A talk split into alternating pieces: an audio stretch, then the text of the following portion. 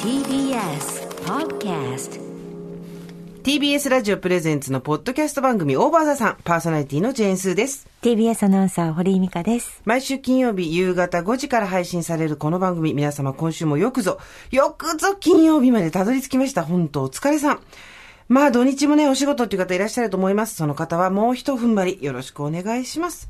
さあ、毎回およそ30分、私、ジェーンスーと TBS アナウンサー、堀井美香さんが語らい、皆様から届いたメールを読み、太陽の向こう側をオーバー目指していく、そんなトークプログラムとなっております。よろしくお願いしおます。願いいたします。今日はマスクしたまま、あ、ごめんなさい。ちょっと忘れておりました。いえいえもう今日はね、本当に化粧もこれっぽっちもしてないものですから。いかがでした？今日はお疲れの日ですか？ああ、今日ど、何してました？今日は。今日私そんなに忙しくなかったです。もともと自分の事務所をはいはい休みにしてるので、ええ緊急事態宣言中は、あの、本当7割減にしてるので、うんなんで、あの、スタッフもいないし、あ、そう。あ、だからちょっと立派、立派い。まあ、立派立派ってほどでもないけどさ、うんなんかあったらうん困るじゃないと思って。うん。だけど、だから全然、ラジオ終わって一回家帰って、ちょっと仕事してきてって感じ。うん。うん、だから全然今日は、どっちかっていうと元気な日です。ああ、そうですか。堀井さんは？私は、あの後、まあ、今日ね、ラジオがあったんですよね。そうなん生活を踊るをやって、その後、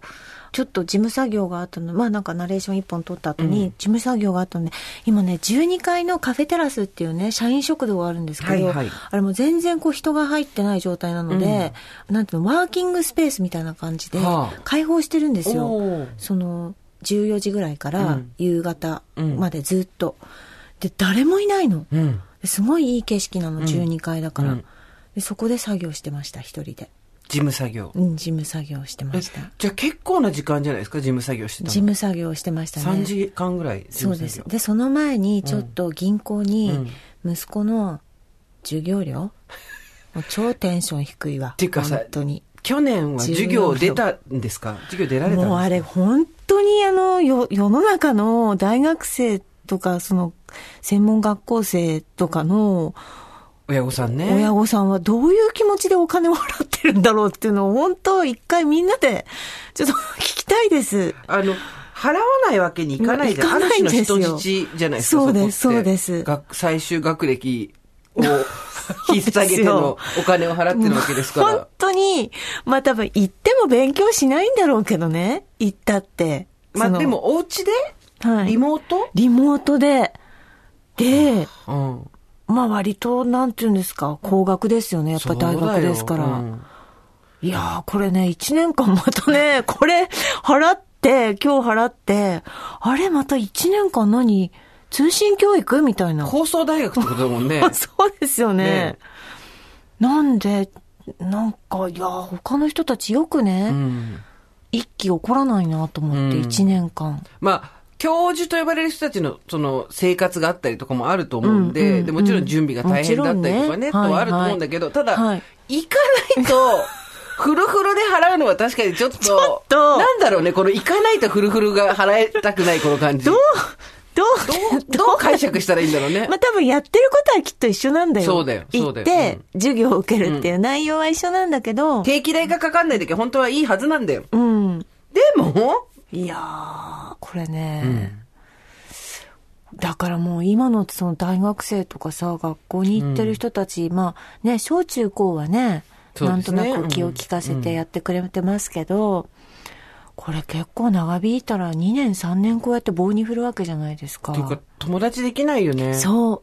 誰も知らないって感じだもんね。だって未だにうちのあの息子なんか高校の時の友達となんかリモート飲み会してますからね。まあ、そうなりますよね。うんだって、大学入って学校行って、キャンパスライフとかないわけでしょ？うん、そうそう、サークルもないし、うんはい。サークルもないのか、そうか。ないないない新刊ももちろんあるわけないし。ないないない。はい。ひたすら授業を。だから本当にこう、なんていうの、そういうの好きな子で、うんこう仲間にこう入り、なんていうの、そういう活発な子いるじゃないですか。うんうんそういう子たちは入ってると思うよ。多分 SNS でつながったりとか、うんうんどんどん自分からやってると思いますけど、うんできない子はもう本当に、友ね、達いない自分から行動できない子はうん本当にですよ。今世の中に短大っていうのはあるんですか？短大ありますでしょう。我々が大学生の頃は短大全盛期じゃないですか。そうでしたね。みんな短大か四大どっち行くかって女就性は。職も良かったよね。短大。ねだ。けど、なんか今あんま短大って聞かないなと思って。そうだね。あるにはあるのか。あるけど、まあでも四大に流れてるんだろうね、みんなね。短大の子なんて、ねえ。卒業そうだ前は一ね。回も行かないで。ほんとそうだね。なんかさー、誰が悪いわけじゃ、まあその政府のね、こととか置いといたとしても、誰が、まあこういうウイルスがね、あの世の中に出てしまったことは誰が悪いってわけでもないんだけど、若い子たちに申し訳ないよね。ほんと。あとあの、それこそ、キャビンアテンダントさんうのん専門学校とかさ、もうなんかこの前もやってたけど、卒業式、うんだから2年やって、その採用試験がなくって、うんうんまあ普通のところに本来だったら80%決まってたとかいう専門学校の人たちがやっぱ受けられなくて、そうよね、募集がないんだもんね。そうです、そうです、そうです。そうよね。ねえ、なんかさ、うんもう採用もだから、なんだろう、こう、新卒、まあまだこう、新卒、なんていうの、授業みたいのがあるじゃないですか。うんうん新卒の子がめ、ね。なんかねね。うん。めでられるみたいなのがあるので、やっぱみんなこう、卒業して2年目でも3年目でも新卒扱いにできるように留年したりとか、うん。そうそう、なんかそういうのを取ってます。お友達のうちもう、ん。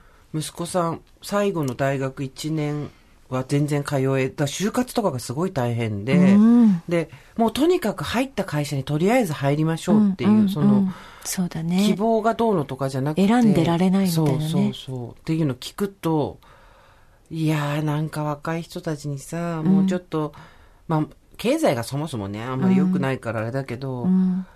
まあその子たちはその子たちでその範囲内で楽しくやってるんだと思いつつも、うんなんかね、うんこの後、パーッといい時期人生で10年ぐらい来てほしいよね。どっかで。う。んどっかのタイミングで。なん。か娘の友達は、その、やっぱ CA さんになりたくて、うん。でも英語があんまり、だから、1年間留学うんして、うん。って言って1年遅れたのよ。だから、はいはい。うちの娘の時が、そのコロナの前の年だったの。ギリギリだ。だからみんなこう、うん。みんな CA 受けたら割となれるみたいなさ、オリンピックもあるし、うんみたいな感じで、でもその次の年から採用なかったから、だから1年違っただけでもなんか、明暗みたいな感じでね。なんかさ、まあ、まあ、と、時にあるけどね、そういうこと。そうそうこう今回の明暗は等しく明暗だけどさ、うん。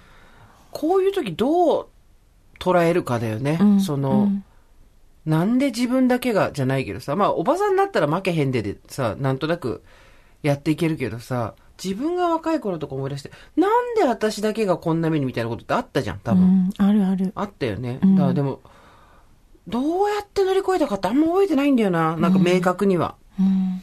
時間が過ぎるのを待ってたわけでもないし、たまあ、ううつうつとはしてたよね、非常に。うん。なんかこう、どうして私がこんな、まあ、例えばうちだったら、私が一人っ子なのに両親いっぺんに倒れるとかさ、がー順番順番みたいなさ、うんうんでかい、新卒で入った会社で半年すぐ休職したんだけど、うん。あ、そうなの？だって両方倒れちゃってるからさ、あそうなの？そうそうそう新卒入って2、3ヶ月でもうすぐ、すいません休職しますって言って介護休職。かっこよくない ?20、新卒で、だから 22?1? 22か、に22で介護休職取ってんだった。まあ、介護休職取れる会社でよかったけどさ、うんで、半年休んでから復職したけど、うん。あの時とかもなんでだよと思ったけどね。でもなんか、そういうのって本当に、これは、諸刃の刃で、実は。あのー二つ私は、なんかそそのへ、そういうことに関して大事にしてる言葉があって、しなくていい苦労はしなくていいっていう言葉もあるわけじゃないですか、一つ。しなくていい嫌な思いっていうのも確実にあると。っていうのも一個あって、あともう一個は、その、耐えられる人にしか、重責は降りてこないっていうのもあって、これ、諸刃の刃なんですよ、どっちも。うんで、耐えられる人にはっていうので、やりすぎちゃって背骨折れちゃうみたいなさ、うん。心の背骨が折れちゃうみたいなこともあるし、こんな嫌なことも意味があるって思わなきゃいけないのかって思う時もあったりするから、うんうんまあその、うちわの表と裏に違う言葉書いておくじゃないけどさ、うん。その時によってこう、ひっくり返して見てるんだけど、うん。まあしなくていい嫌な思いっていうのもたくさんあるんだけど、まあ、自分ならなんとかなると思ったから、こういうことになってるんだろうなと思って頑張るみたいなうん。時もあって、それの繰り返しだよね。うん年齢重ねていくと。ねうん本当になんか、そっか。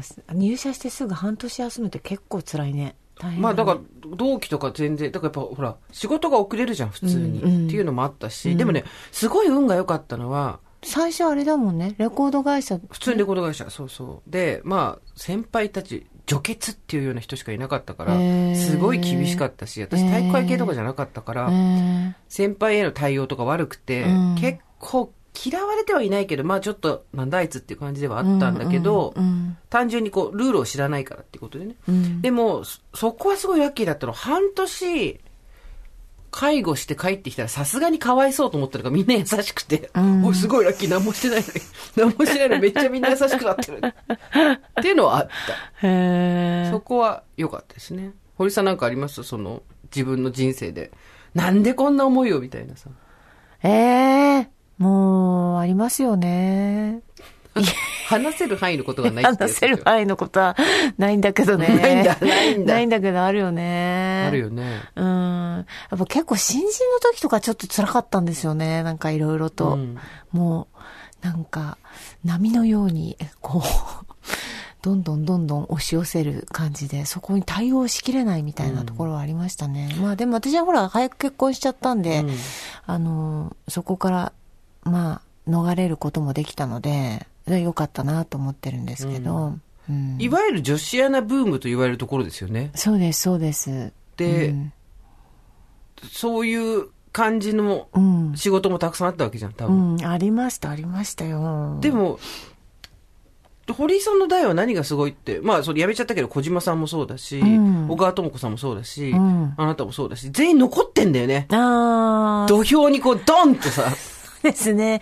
くっきり陰影を残して、あの、残ってますね。すごいよね。すごいですよねだって辞めちゃう人もいるわけじゃん。うん。じでまだ。もう本当に、その頃、なんていうの、パワハラとかセクハラっていう言葉はなかったので、まあ普通にあったんじゃないですかね。そういうねありましたよね。ありましたよね。ありましたうんね。私、セクはあんまりなかったんですけど、うんっていうのはセクを張られないようう。なんムーブをするっていううん非常に姑息なやり方でやってたので、うん。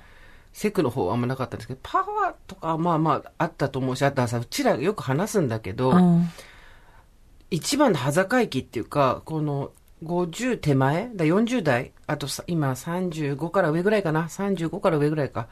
で、パワーもセクもやられてきたわけじゃないですか。うん。うん。で、それがまだ悪いことだっていうふうにはなってなかった。うんで、やられてきたことによって染みつき、うん。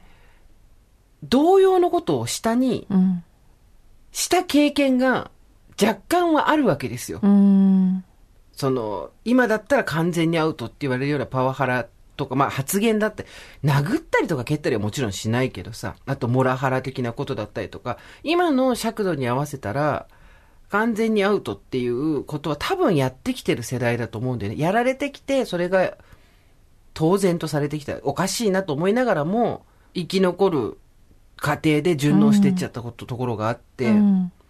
で、あ、やっぱこれおかしかったんだって気づいて40代みたいな。うん。だからさ、罪状があるわけですよ。現在をす背負ってるわけですよ、我々は。そうだね。これとどう向き合っていくかっていうのは結構大きいうん。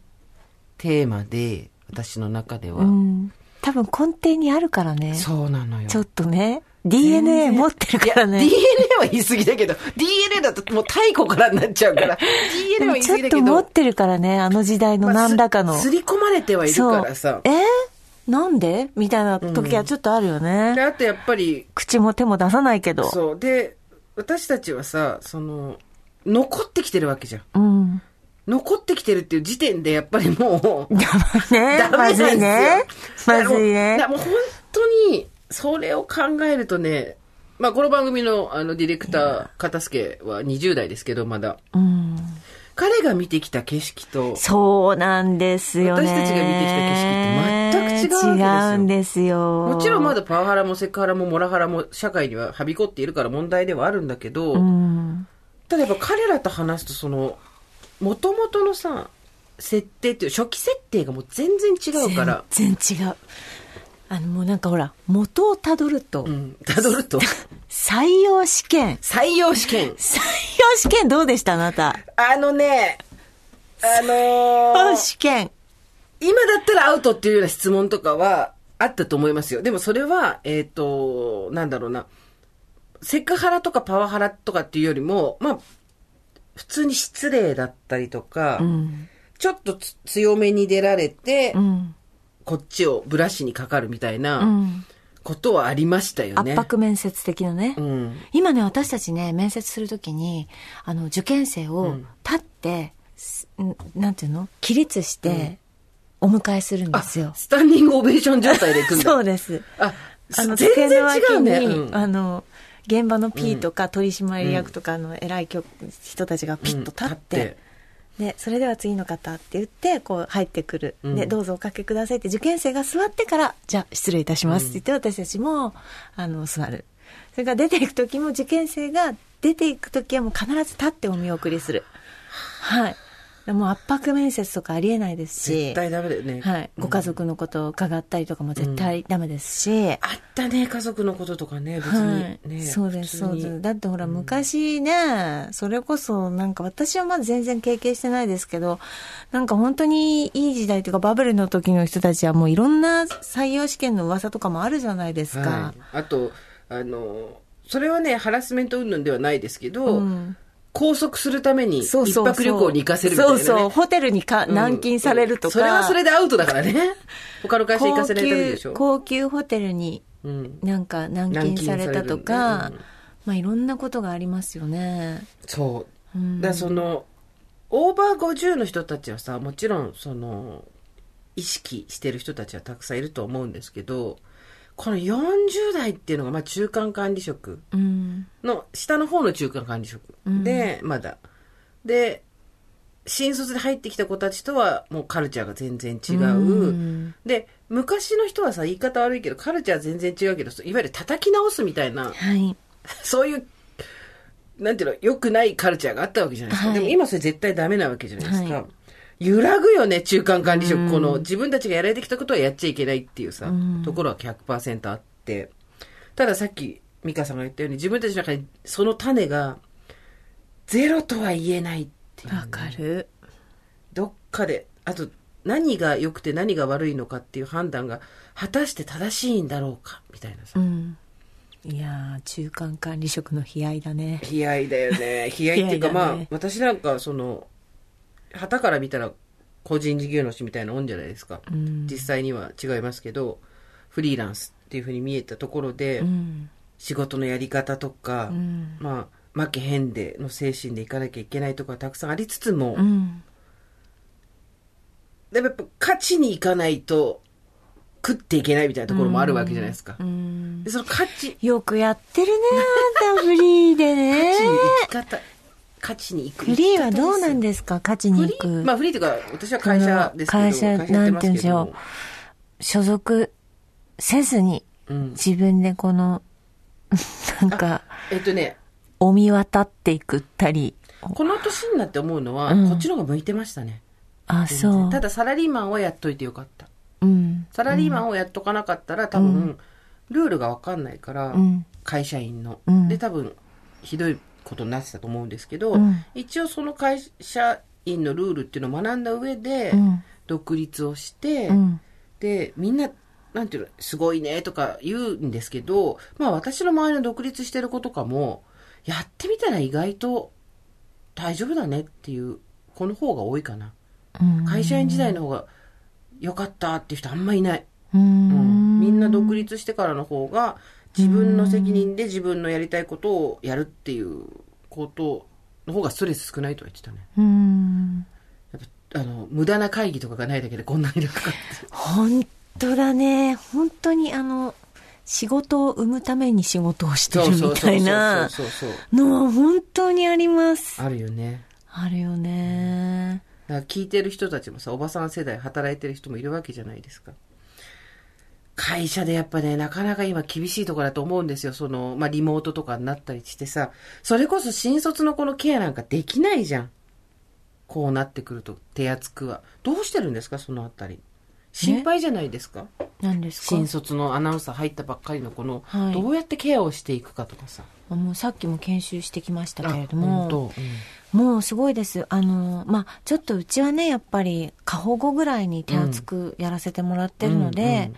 アナウンサーだったら3人の新入社員が入ってくるんですけど、うん。入ってきたんですけども、3人に対してもう本当にアナウンスセンター全員で面倒を見るみたいな、うんうん私今育成もやってるんですけど、育成チームっていうのが6、7人メンバーがいて、それで、なおかつ、まあ、先輩方にもお手伝いいただいてっていう、まあ、巨大な数のメンバーで、あの、その3人を見て、もう3、4ヶ月間ぎっちりみたいな感じですけど、まあ、ちょっとこれは特殊ですよね。そうだね。うん。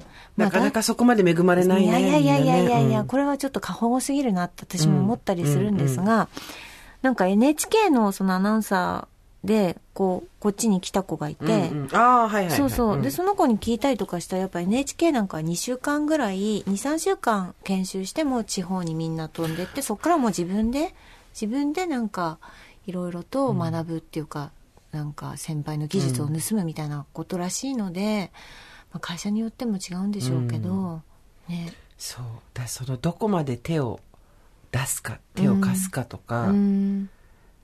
職人みたいにこう盗めっていうことなのか、うん。難しいところですよ。人を育てるっていうのは。人を育て、あなたも人人を育てなきゃいけないでしょうだってあなただっていやいやいや、うち番は。親をて育ててんの、今、一生懸命。親は育ってないね。やってみせ親、なんとかしてみせ、みせみせみせですよ。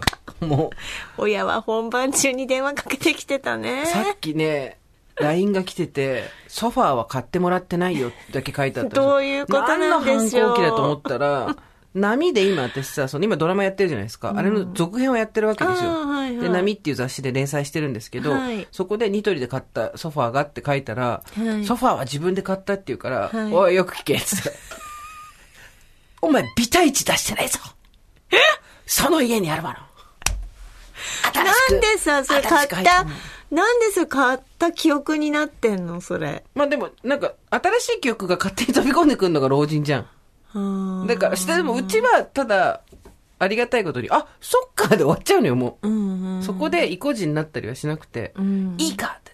で、白いソファーだよ。自分で買ったんだよ。いいか貴様と一緒にニトリに行って。会計は私がやった。あんたがね、払ってんのはね、この10年あんたが払ってんのは、何？墓参りの時の花代だけだよ !2800 円。すごい、肝座ってるね、やっぱり。花代しか出さないっていう。そうそう。花とんお線香で2000何うん本は必ず父が出しておりますが、それ以外は2人で会った時のご飯とかも含めて私が全部払ってますので、まあ、親を育ててますよ。ねえ、そうだね。育てなきゃいけないですし、育ってほしいし、後輩は。うん。そうなのよ。だからその人を育てる。るみたいなさ、うん。年齢なわけですよ。そうですねそこなんですよ。自分のことだって大変じゃん。だってさ、こっちだって記憶がどんどんなくなってさ、できることはどんどん減ってってさう、ん。で、何？アップデートしなきゃいけない、さっきのさ、うんその常識もそうだし、うんあとスマホとかもそうだしさ、うん新しく覚えなくちゃいけないこといっぱいあるのにさ、こっちの歯がどんどん抜け落ちてってんのにさ、うん。幼子の手を引いて老人の杖になりっていうさ、ほんと。いやーね考え方全然違いますしね。ねやっぱりこう、いなんか、まあでもすごいいいなと思うんですけど、もう若い人たちって本当に今、まあ採用とかやっててもそうなんですけど、なんか長くいようって思ってる子あんまいないですね。そうだね正直。なんか、アメリカンって言うとすごく、あの、偏見の塊でこれもあれなんですけど、うん転職とか将来の夢とかが前提だよね。うん、そうそう。んんなんか、ここの会社で自分のキャリアをつけて、またワンステップどっか行こうとか、うん。それがもう普通の考えで、そうね。じゃあアナウンサーだけじゃなくても、そのテレビ局のその一般職のディレクターさんとかもそうだと思うし、ここでちょっとスキル磨いてどっか行こうみたいな。でもなんかみんなそのファーストキャリアでなんかをして、その後どっかまたみたいなことをすごい自由に考えてる。うんうん3年後、2年後みたいな感じで。でもまあいいなと思って。そうよ。あの、私たちの時にやっぱり会社の名前だったりとかさ、そうそうそうあと何回も転職してる人はちょっと信用ならないみたいな、すごい今から考えるとひどい偏見みたいなのあったじゃん。うん。いやいやいや、もう今全然そんなことないもんね本当に、うん。そうですよね。なんかいいなと思って。だそう、で、そういうとこで、今、じゃあ私たちが、うん。その若い子たちと同じようなフットワークで動けるかっていうと、た気力体力の原因がすぐウルフになっちゃうから、私も。う。私もすぐウルフ。本当まず人事に書類持ってくのも なんかもう、ああ、そっか、書類持ってっていろいろ説明するとか、なんかもうそういうところでもなえるもんね。そうそう。昔はこう勢いでできたことっていうのがね、うん。だんだんできなくなってきますからね。うん。ただ、と同時に、うん。やっぱりその理不尽なこと、さっきね、冒頭で話した理不尽なこととかに見舞われまくると、強くもなるわけですよ。うん今日メールいただいております。ラジオネームメロンソーダさん。まずはお若い方から。スーサミカさん、おはこんばんちは。もうすぐ33歳のプレおばさんです。かっこ、いや、もう立派なおばさんか？違いますよ。生まれたてのおばさんですよ。まだ33なんて。いや、おばさんですらないな。金曜日の仕事終わり、電車の中で笑いをこらえながらいつも楽しく拝聴しています。スーさんのドラマも毎週楽しく拝見しています。ありがとうございます。最近ちょっともやもやしたことがあり、お二人とご助会の皆さんに聞いてほしくてメールしました。それは友人とのグループ LINE で感じた疎外感です。高校の友人8人で LINE グループを作っており、8人ね。コロナの前は1年に1回あったりしていました。8人のうち私ともう1人以外は結婚し子供もいます。33歳ね。うん先日、グループ LINE に2人目が生まれたと連絡があり、みんなでお祝いの返信をしていたところ、うんうんうん。この友人以外にも今妊娠中で、今度2人目生まれる、3人目が生まれると報告がありました。さらに、独身と思っていた友人が結婚して、今は地元を離れて暮らしているという報告があり、独身が自分一人になってしまい、うん。たことと、コロナで会えなかった2年ほどの間に周りはどんどん環境が変わって進んでいるのに、自分一人だけがずっと同じところに留まって取り残された気持ちになり、みんなが盛り上がっているラインに混ざることができませんでした。友達のことは好きだし、これからも仲良くしていきたいと思っています。でも、今後またみんなで集まれたとしても、話題が家庭のこと、子供のことになった時に、ついていけず居心地が悪く疎外感を感じると思うし、そうなったままみんなと顔を合わすことに申し訳なさを感じてしまう自分がいるんだろうなと思います。私も結婚して子供は欲しいと思っていますが、パートナーはいません。婚活もそれなりにしていますが、男を見る目がないのか、しっかりとしたビジョンがないからなのか、なかなかうまくいきません。もやもやを解消すべく、職場の同期に話を聞いてもらいましたが、なんだかすっきりしません。こんな時、お二人ならどこに落としどころを見つけて気持ちを切り替えますか？ぜひ教えていただきたいです。季節の変わり目、体調を崩さないようご自愛ください。メロンソーダさんですよ。うん33とかもろにそれだよね。うん別れるね別れるよ。別れるね私よく言ってるんですけど、我々鮭なんですよ。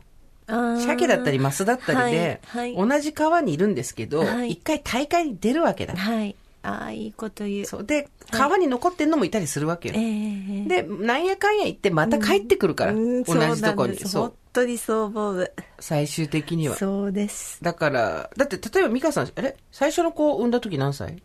私24とか5とか。だよね。で、その時ってさ、多分、周りの同期とかは、ガンガンテレビで活躍して、うん。他のね、同い同同世代の子とかもバンバン遊んでっていう時に、子育て。うん。まあ、自分で選んだこととはいえ、ええ。とうんみんなと違うなって思う時もあったと思うんですよ。うん。はい。でそういう、必ずどっかで来るんだよね、これはね。うんっていうか、こう産む機能がついてる限り、これは必ず来るんですよ、我々に。うん一回離れるっていうねそ自分う。うのん。どんなにパートナーの人がうん家事育児に参画しようが、何しようが、自分の肉体でこう育てて産むっていうのをやると、やっぱりどうしたって2年ぐらいはさ、うんやっぱほら同窓会とかもさ、うんうん。花盛りになるのはやっぱ60代とかじゃん。あのそうだよね。なんかそうだよね。何期卒業生の祝賀会とかってやるのさ、はいはいはい。60過ぎてからじゃん、盛り上がんの。そうね。やっぱそういうことなんだよ。鮭鮭がも戻ってくる戻ってくるの、鮭が。ね。鮭であり、マスであり。うん。我々はですね、そうやって戻ってくる魚なので、一回大会に出て、みんなバラバラになるんですよ。うんでも満身創痍で川に戻ってくるっていう。そうね、そうね。のはある傷のね、みんなね。そうそうそう。そうだねだか。らこの時期は、で、まあでも気持ちはわかるわ。二人目、三人目っていうので、焦るよね。で、あの、でも気持ちはすごいわかる。なんでかっていうと、うん自分だけこの2年何にも変わってないって書いてあるじゃん。で、この気持ちはすごいわかるんですよ。で、私も、友達が例えば結婚して離婚してとか、再婚してとか、結婚して子供3人産んで、その子がもう大学生でとか、そういう子がいっぱいいるわけじゃないですか、お友達で。で、この10年私だけ何も変わってないんだよねって言ったら、アホかって言われて、うんあんたが一番変わったわって言われたんだけど、うんただ、あ、言われてみればって感じなんですよ。私はもう、ずーっと変わらず同じことをやってるような気になっていて、なんだろう、やっぱり結婚したり子供を産んだりとか、そういう、なんていうの、ライフステージが変わるみたいなさ、うん、うん、ことがうんないと、マンネリうん、はあるよね。うん、まあ、積極的にそっちに行ってないから当然なんだけどさ。うん。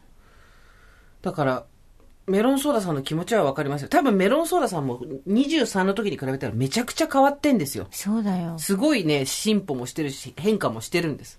だけど、いわゆるそういう、なんつうの、結婚した、法律婚をしたり、まあ事実婚でもいいんだけどさ、子供を産んだりとかしないと、ガラッと変わった気がしないんですよ。うん。でもまあね、変わったからといって、結婚して変わったからといって、まあみんながみんな幸せっていうわけでもないかもしれないしね。それとこれとはまた別なんですよね。うん。ただなんか変わったっていう BCG みたいなの欲しいんじゃないの？打ったっていう、うんうん予防注射打ったみたいなさ。うん。そうね。自分だけいつまでも免疫がないみたいな感じがするんだよ。うんうん。私もそれはあるよ。だから今なんか若い子たちさ、すごい早めに結婚して、うん早々に別れたいとかいう子いるよね。マジかすごいね。種だけくれってことか。それはそれで倫理的にどうなんだと思うけど。すごいな。まあでも、達観してるね。なんかあの、この、この会社にいるエリーちゃんの女の子とかと話してて、もう早く、早く結婚したいんですよみたいな感じで。でもなんか、もう、もう、もうすぐ別れちゃって、もう自分の好きなことしたいっす、みたいな感じで。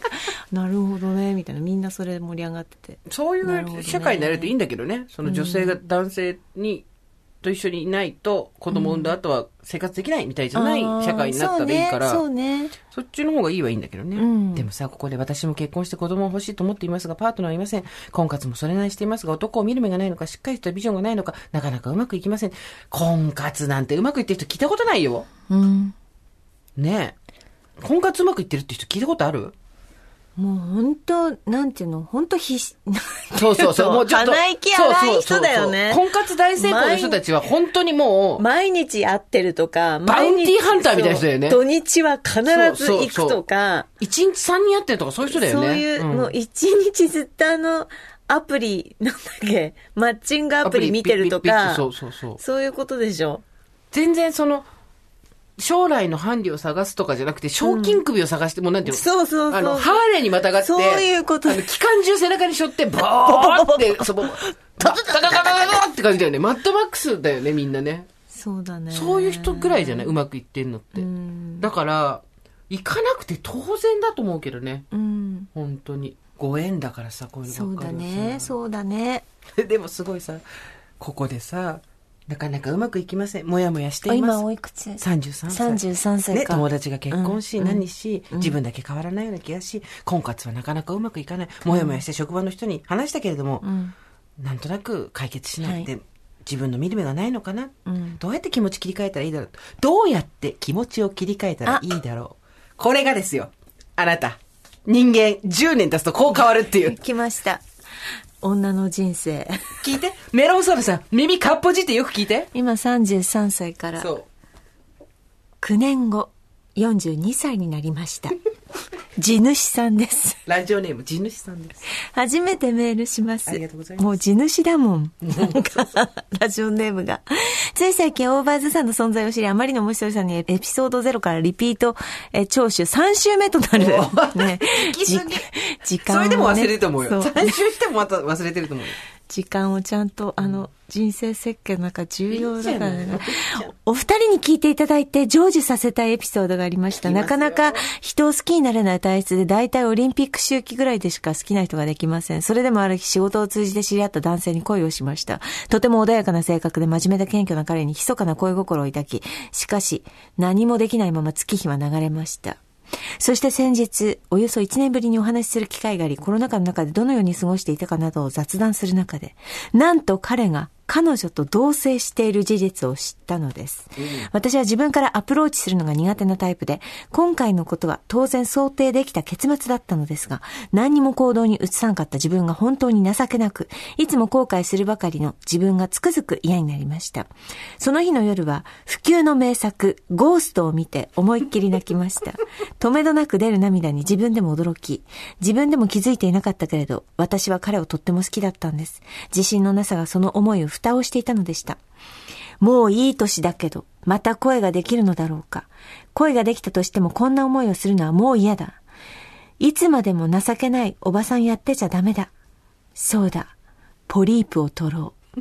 ちょうど彼に恋した2年前、私は仕事の激務がたたり、肛門に爆弾を抱えることになりました。中年女性にある疾患、痔です。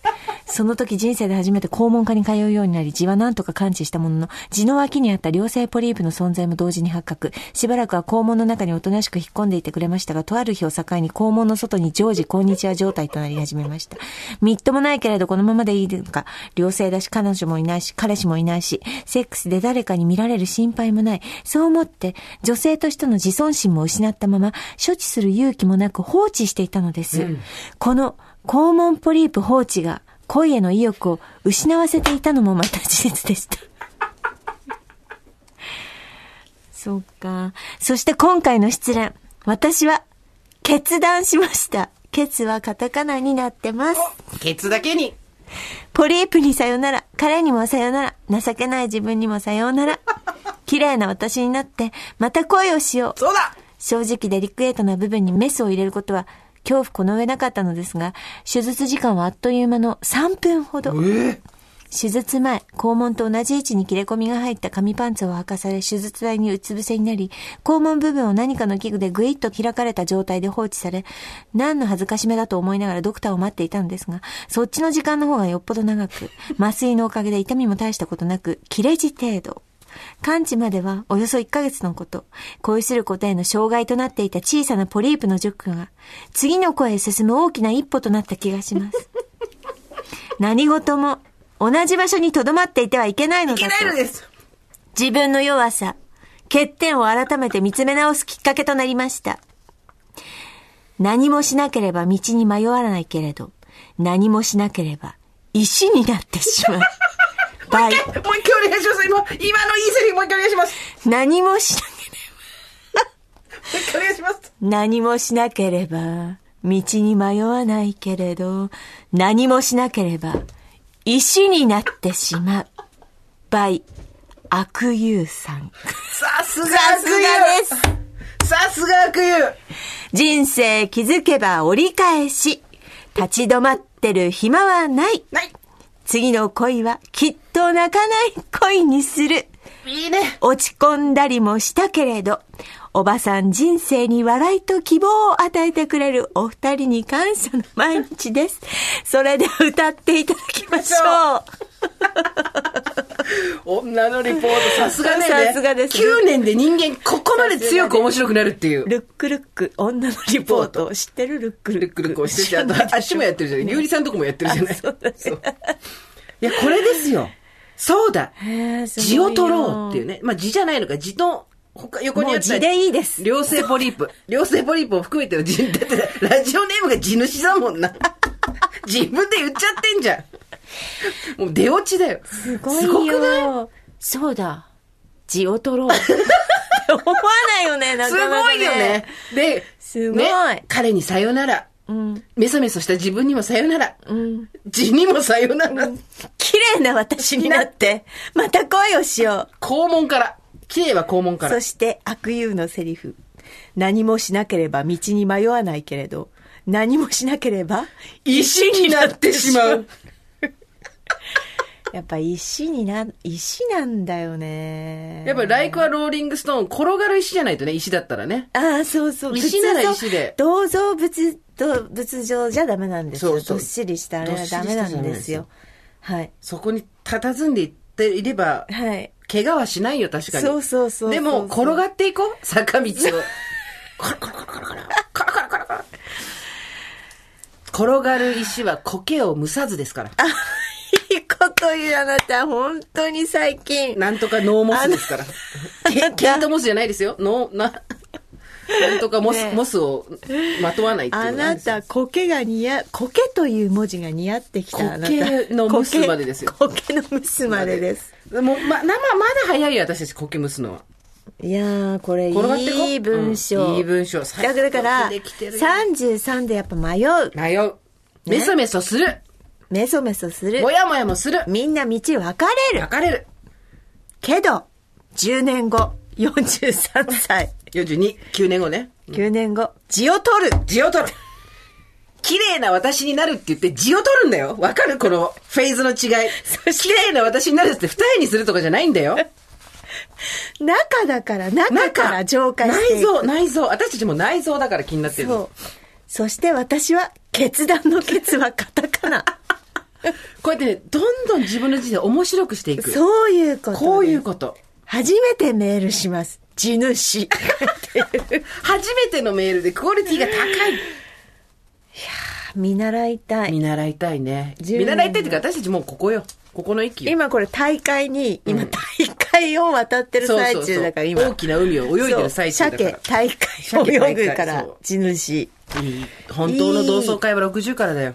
ほんとそね。だからそこはやっぱりさ、う。うん。笑い飛ばしていくっていうことですよね。そういうことです。いいね。今日はこのなんか、女の人生のこのそうそう採用試験に始まり。あと世代話ね。あ、そうね、そうね。上と下との、あと現在を背負ってるって話よ。そそうね、そうね、そういう話ね。こから始めて最終的には字を取る。字をポリープ、良性のポリープを取る。42以降はないんですか？42個は今日はないですね。あ、そうですか。いいでもたくさんメールいただいてね、なかなかこう、病気療養しながら聞いてらっしゃるって方とかいろいろいてか嬉しいんですけど。また50になってねいろんなこう悩みもまた出てきたりとかさしますけどね。川に帰るまでにさあるわけでございますよ。まあね。うん。ちょっと、あのーそこでね、うん。思うわけですよ。まあ、はい。私、中年と失恋とか、うん。中年と離婚とかやってきたじゃやってきないですか。ましたあのー次ちょっと聞きたいのがあって、個人的に。うん私今ね、47じゃないですか。はいで、久しぶりのシングルなわけですよ。はいすんごい、ほぼ10年ぶりぐらいですよ。話ほぼはい10年ぶりぐらいシングルで、はい私聞いてたの。ええ恋って自転車に乗るようなもの。ああいいじゃないですかえー乗り方を忘れるってことはないの。しばらく乗っていても。自転車が来れば。また乗れるのよって聞いてたんですけど、うんこれうんまあ、ほぼ10年近いわけじゃないですか。新規、ご新規、あご新規ご新規。もう電動自転車とか出ちゃってるしあのね今今あのね、乗れんわ。ほんと乗れんわ。ええ私その話聞きたかったんだから。あのね乗れなかった。あのね、乗れ、まだ乗れないとは言いたくないんだけど、でも気持ちの、な、なん、何の自転車に対して何が、もう恋愛、それは鉱山トレーニングみたいな感じで、自分の思いに、自分の、自分の思いに潰されるっていうか、へえ。ダメだ頑張るちょっと、あのね、ボンベ持ってこいって感じ。今本当に。俺ねいやいけると、なんていうか、てか、こぎ出せると思ったの。こぎ出せると思ったんだけど、本当にペダルが重いよ、これやっぱカレーですわ、これ。で、シングルが長い友達に聞いたの。こうこうこうなんですけどっていう話をしたら、それですわ、って言って。やっぱペダルのそのなんか、よいしょがさ、全然動かない、ペダルが。で、そのペダルは、二人のペダルじゃないの。自分のペダルが動かないの。なるほどね。二 もう人乗りじゃないから。向こうの家に行くまでの自転車のペダルがまず焦げないって、そういう状態。へえ。なんか体力なの？それと気持ち気力体力。まあ、まあ結局最終的にウルフだよ、すべては。すべては、ねあの、ウルフの引退と一緒、気力体力の限界。あのね、うん。なんつうんだろうな。うん。めんどくさいがすべてに勝つね。すごいわかるでしょあなたわかるでしょ推しとか言ってるけどわかるでしょ推しは楽だよ。推しは楽だけどね。推しは楽。推しは楽。推し活は楽。だからそれは、だって別にほら、あの、の、なんて、能動じゃないわけだから。うんうん来てるものに。リアルリアルはそうそう。めんどくさいが、すべてに勝つ。あ、そう。は私、びっくりしました。こんなに膝に来てると思わなかった。あの、グルコサミン持ってこいですよ、本当に。小森屋さんに来てもらわないと。恋愛グルコサミン持ってこいですよ、本当に。コンドロイチンね。コンドロイチン持ってこいですよ、本当に。いやー、びっくりした。えー聞きたかった、それ。だって今まで狩猟民族でさ、はいガツガツガツガツ100カーでやってきたのにさ、はい、あるね。あとさ、なんていうの、こう、あの、二人三脚だから、うん向こうの気持ちと合わないとダメなんですよ。それねわかる。ねわかる。あの、昔は、ちょっと若い時は、うん。こっちがなんならあっちもなんならみたいな、うん。割と、でそれ思い込みってことでしょ？そう、ん。嫌、嫌うんでも好きでもどっちでもいいんだけど、なんか気持ちの確認作業みたいなのも、あ、この人あんまり私に来てないなとかさ、なんかそういうのはまあ、あったわけじゃないですか。もうさ、なんか、びくともしない人っているもんね、なんか。でなんかさ、全く息してるだけで、そういうこととは一切私、関与しておりませんのでうんっていうね、人にが。20代でさ、恋愛をしてた時って、基本思い込みの爆走だったじゃん。そうね、そうね。だから相手の気持ちも考えず、自分の思い通りにならないことに泣いたり、わめいたりだったじゃないですか。で、30になると、まあ人には気持ちというものが自分と同じようにあるっていうことを、概念としては把握するわけですよ。うんで、それによって、お互い傷つきたくない、転びたくないっていう感情から、ずーっと、リーリリリリリリりもうね、リリだけで3年ぐらい使うってわかる？あの、お互いリリリリリリ、牽制図球投げてるだけで、なんもこう、点が1点も入らないみたいな。わかる一塁からちょっと足を離して、こう、バタバタバタ戻るみたいな。クッてこう、と、投手がクッて後ろに向いて、パッて投げてみたいな。そういう、なんかもう、駆け引きって言うと綺麗な言葉ですけど、もうなんて、お互いの気持ちを絶対先に出さないみたいな、うん。傷つきたくないからみたいな、リーリーリーリーで30代が終わっていくわけですよ。うん。で、40代になると、もう相手も大人、こっちも大人、ね、全員大人だ。登場人物全員大人。うんで、えー、まあ、間合いも頃合いも分かって、そ、そこそこみんな経験もあるっていう中で、新しいことを、それ、ちょうどこうさ、で精神的には一番整ってるわけ。勝ち負けではないと。そうですもね。そうですあのー自分のね、先に気持ちを出した方が負けとかでもないと。そうですすべて理屈で分かった上で体が動かない。全く体が動、おわ立てないみたいな。